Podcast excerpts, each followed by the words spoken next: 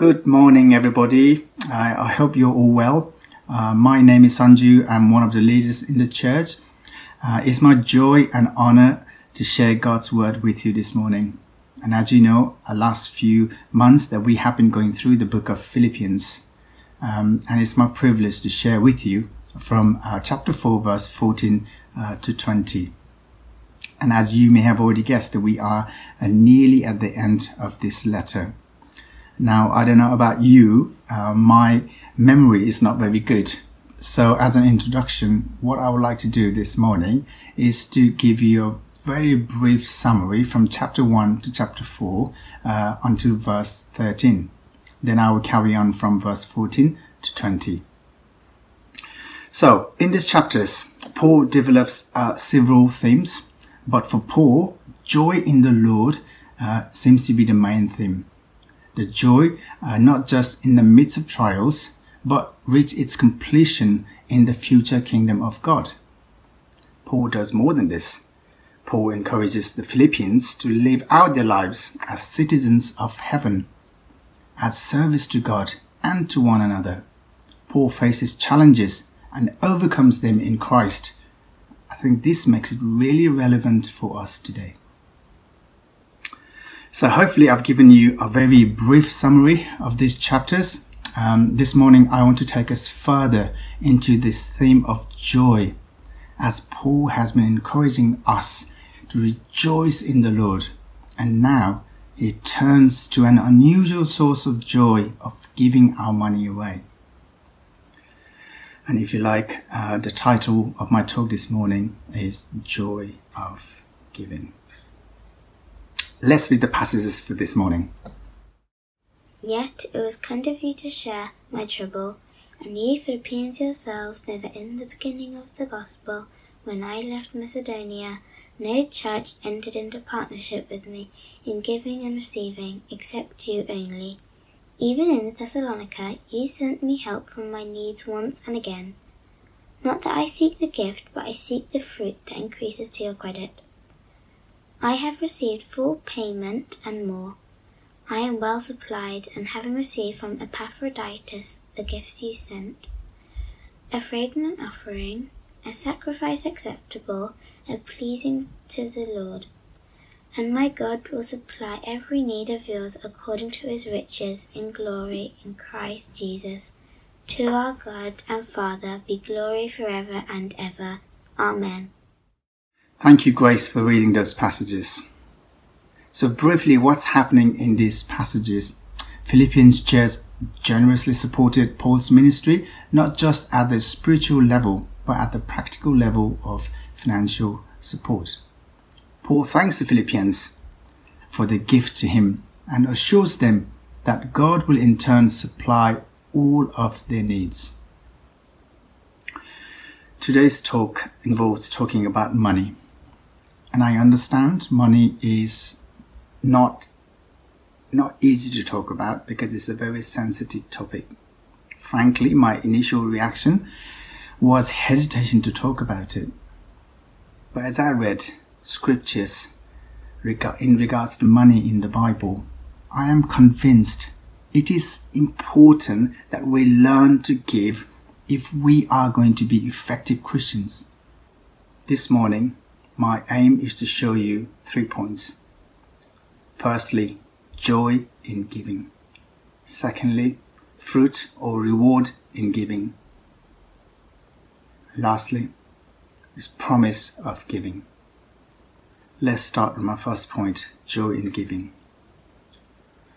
Verses 14 to 16. Yet it was kind of you to share my trouble. And you, Philippians, yourselves know that in the beginning of the gospel, when I left Macedonia, no church entered into partnership with me in giving and receiving except you only. Even in Thessalonica, you sent me help for my needs once and again. I believe this is one of the truths that Paul really wants us to tap into because he wants to help us become joyful giver. Paul says, generous giving of Philippians church, it was a fragrant offering, an acceptable sacrifice, pleasing to God. According to Bible commentary, an acceptable sacrifice refers to it being a sacrifice that God has prescribed and that is appropriate. It says in 2 Peter chapter 2 verse 5. It also says in Romans chapter 12 verse 1. For the sake of time, this morning I'm going to read from 1 Peter chapter 2 verse 5. You yourselves like living stones are being built up as a spiritual house to be a holy priesthood to offer spiritual sacrifices acceptable to God through Jesus Christ. The idea of acceptable sacrifice is pleasing to God has an ancient history that goes all the way back to the tabernacle in the wilderness. The purpose of sacrifice is not selfish to remove our sin, but God, to please God and express our love and worship to Him. In the Old Testament, believers offered up uh, physical animal sacrifices, but in the New Testament, believers offer sacrifices, but they are spiritual in nature. So, as a believer priest, the Christian is to offer his spiritual sacrifices of money to God. And this is this giving is worship to God. Now, please hear me right. I'm not saying money is the only form of sac- uh, spiritual sacrifices.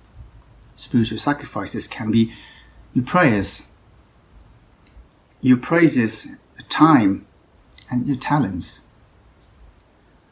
But my primary focus for this morning is regarding finance. In Hebrews chapter 13, verse 15 to 16, says, Through him, then let us continually offer up a sacrifice of praise to God, that is, the fruit of lips that acknowledge his name and do not neglect to do good and to share what you have for such sacrifices are pleasing to God. 2 Corinthians chapter 9 verse 7. Each one must give as he has decided in his heart, not reluctantly or under compulsion. For God loves a cheerful giver. Jesus himself said, It is more blessed to give than to receive in Acts 20 verse 35. It is quite clear to me that gospel demands our heart attitude and tells us to give our finance to God cheerfully and not reluctantly. This shouldn't be burdensome. It's a privilege and joy to do so. Our giving to God is an act of worship. It pleases Him. Our giving should be an expression of our love to Him. Because He's great, He's mighty, He's wonderful, He's generous, and all good things come from Him. So we gladly give to Him. Let me put it in another way. I love my wife and I know she likes flowers, so I buy her flowers because that makes her happy. And it's, it's a privilege and joy that I get to do so. Same with giving away our money. God sees it as an offering, gift to Him, and He likes it. Therefore, out of our love for Him, joy comes. I want to encourage us this morning that it is absolutely important that we all know why do we give.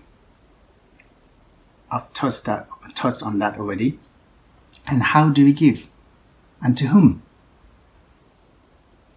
Let's learn this together from the Philippians church who have set a good example for us all. So, why did the Philippians financially support Paul? I did a little research into Philippians church. I learned, to my surprise, they were a poor community. So, despite of having so little, Philippians church spiritually invested in the gospel. They believed in Paul's mission, or shall we say, God's vision of extending his kingdom in that part of the country and beyond and they did more than once. Why would they give when they already had so little? What was the motivation behind? their generous giving. Was it guilt? Or were they trying to earn some points to offset bad deeds? They did it with a heart's desire to please God as an worship to Him, motivated by joy of the Lord. How do I know that? Verse 18 says, Their gift pleased God. And that's the reason of their generous giving. Now we know this is why they gave. And this is how they gave. To whom? To God Himself, to honor and please Him with their wealth. As Proverbs chapter 3, verse 9 encourages us honor the Lord with your wealth and with the first fruits of all you produce. Can I ask you this morning, what is your motivation behind giving? Let's be like Philippians in giving joyfully as an act of worship to Him. Now that leads to my second point fruit or reward in giving. Now, after praising their partnership in verse 16, Paul says in verse 17, Not that I seek the gift, but I seek the fruit that increases to your credit. When Paul says, Not that I seek the gift, he wants to assure Philippians that for him, his passion is to glorify Christ as a key to contentment and not money. He made it absolutely clear on his contentment in Christ in verse 10 to 13, which Steve brilliantly explained last Sunday. And he goes on to say, But I seek the fruit that increases to your credit. What is Paul saying here? Each time we give to Lord's work, we are making a spiritual investment which should bring in spiritual profit. Now, as you know, Philippians church spiritually invested in the gospel in the ministry of Paul. And as he bore fruit in his ministry, it bore fruit to their credit as well. So they both shared rewards. And that had to be exciting for church at Philippi to see the benefit the recipients receives from their gift.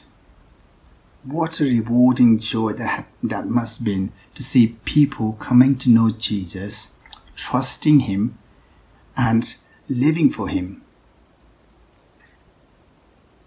Giving is an investment, as there is a fruit or reward.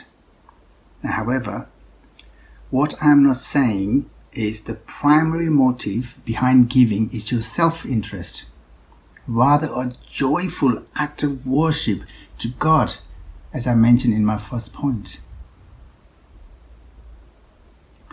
You can see the glimpses of this idea of giving and receiving rewards in many parts of the Bible.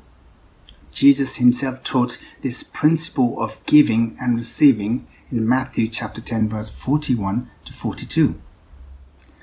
The one who receives a prophet because he's a prophet will receive a prophet's reward. And the one who receives a righteous person because he's a righteous person will receive a righteous person's reward.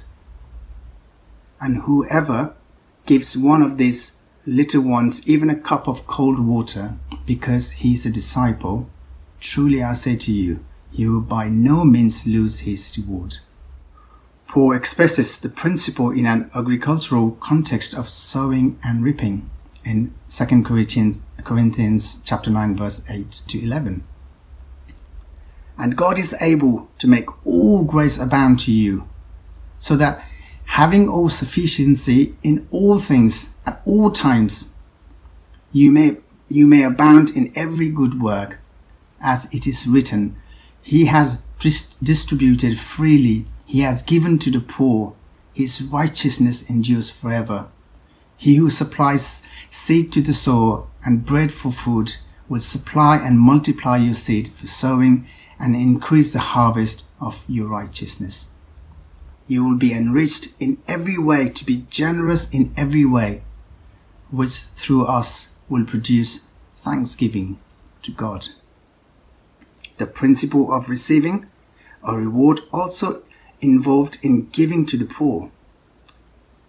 Proverbs chapter 19 verse 17 says, Whoever is generous to the poor lends to the Lord, and he will repay him for his deed. It is quite clear to me there are rewards from giving.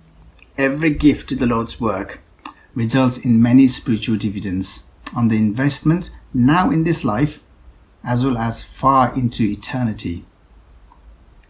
So, therefore, friends, invest wisely in God's work as an as an uh, act of worship to Him, which leads us neatly to our final point, as it raises questions. But that's all well and good. But what will happen to me physically if I give my money away? How will I support my family? How will I pay the bills?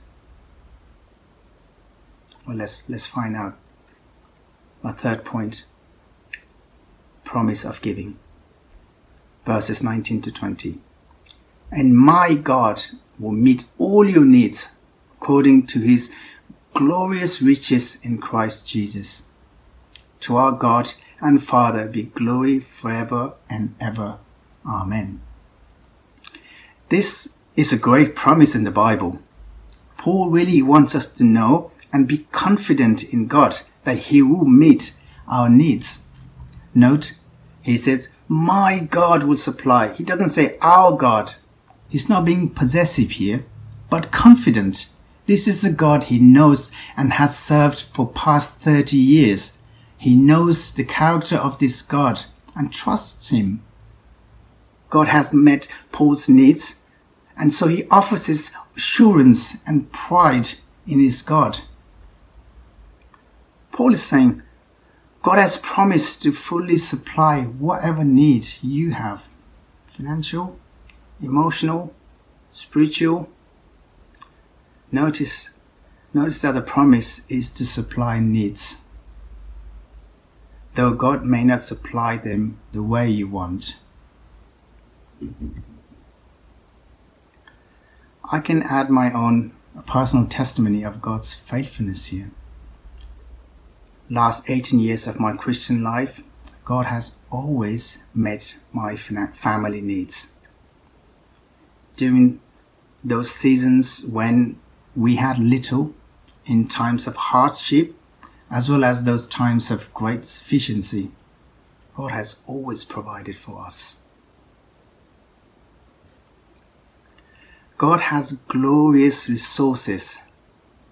So let, let us not think small most of the time, our hesitance to believe that God will meet our needs is based on our own unbelief rather than our humility to admit that God can provide, God can meet, meet our needs. You, you probably heard this cliche you can't outgive the giver. But, dear friends, if scripture is true, and I believe that it is, this is no cliche, but a spiritual truth. Jesus taught much the same thing in the Sermon on the Mount to disciples who were worrying about what they would eat and what they would uh, wear. Jesus acknowledged, Your Father knows that you need them.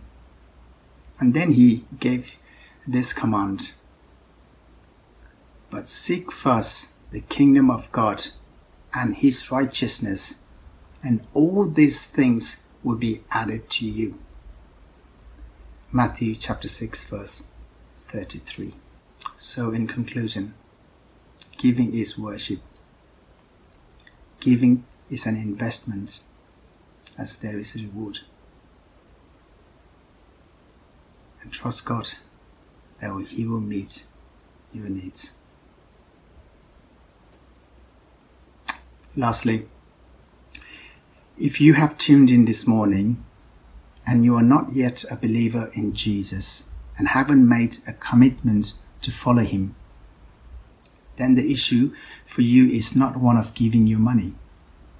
for you without Christ as your personal Lord and Savior. I just want to encourage you. The message of the gospel is that God is generous. And whoever believes in Him should not perish but have eternal life. And He wants to give you life. So check Him out. And to Christians, you can only know joyful giving if your heart is fully given to Jesus. May the joy of the Lord be with you always.